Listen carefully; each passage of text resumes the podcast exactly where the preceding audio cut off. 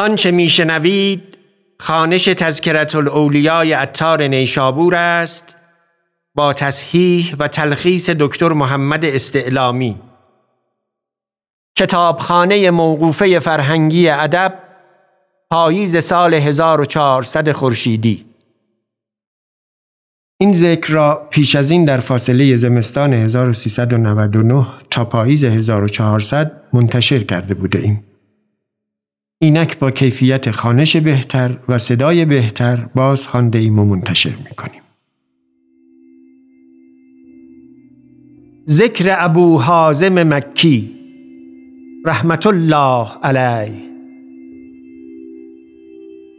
آن مخلص متقی آن مقتدای مقتدی آن شمع سابقان آن صبح صادقان آن فقیر غنی ابو حازم مکی رحمت الله علیه. در مجاهده و مشاهده بی نظیر بود و پیشوای بسی مشایخ بود و عمری دراز یافت و ابو امر عثمان مکی در شعن او مبالغتی تمام دارد. و سخن او قبول همه دلهاست و کلید همه مشکلها و کلام او در کتب بسیار است. هر که زیادت طلبد بسیار یافته شود. ما از جهت تبرک کلماتی چند نقل کنیم.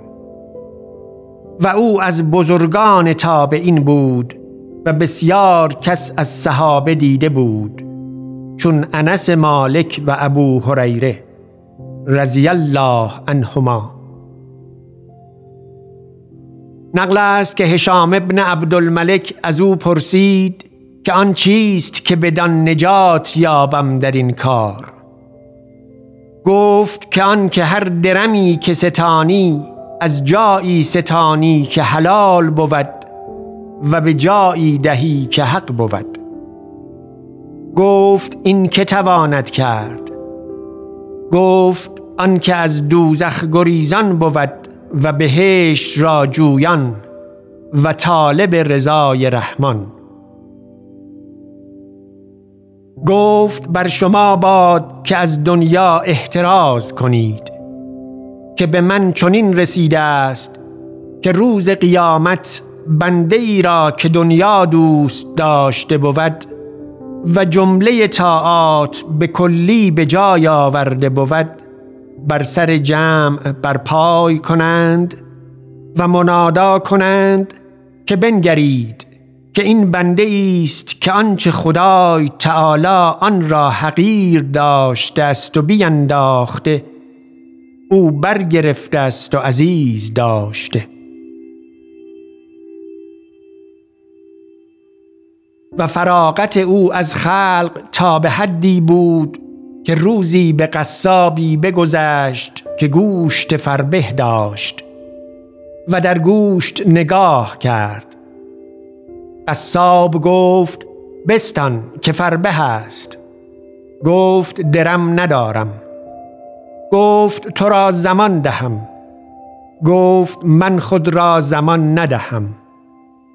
قصاب گفت لاجرم استخوانهای پهلوت پدید آمده است. گفت کرمان گور را اینقدر بس بود. بزرگی گفت از حج کردم. چون به بغداد رسیدم نزدیک ابو حازم رفتم. او را در خواب دیدم. صبر کردم تا بیدار شد.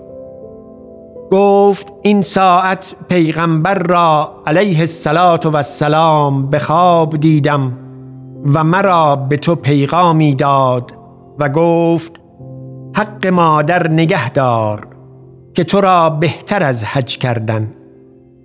بازگرد و رضای او طلب کن. من بازگشتم و به مکه نرفتم. و سلام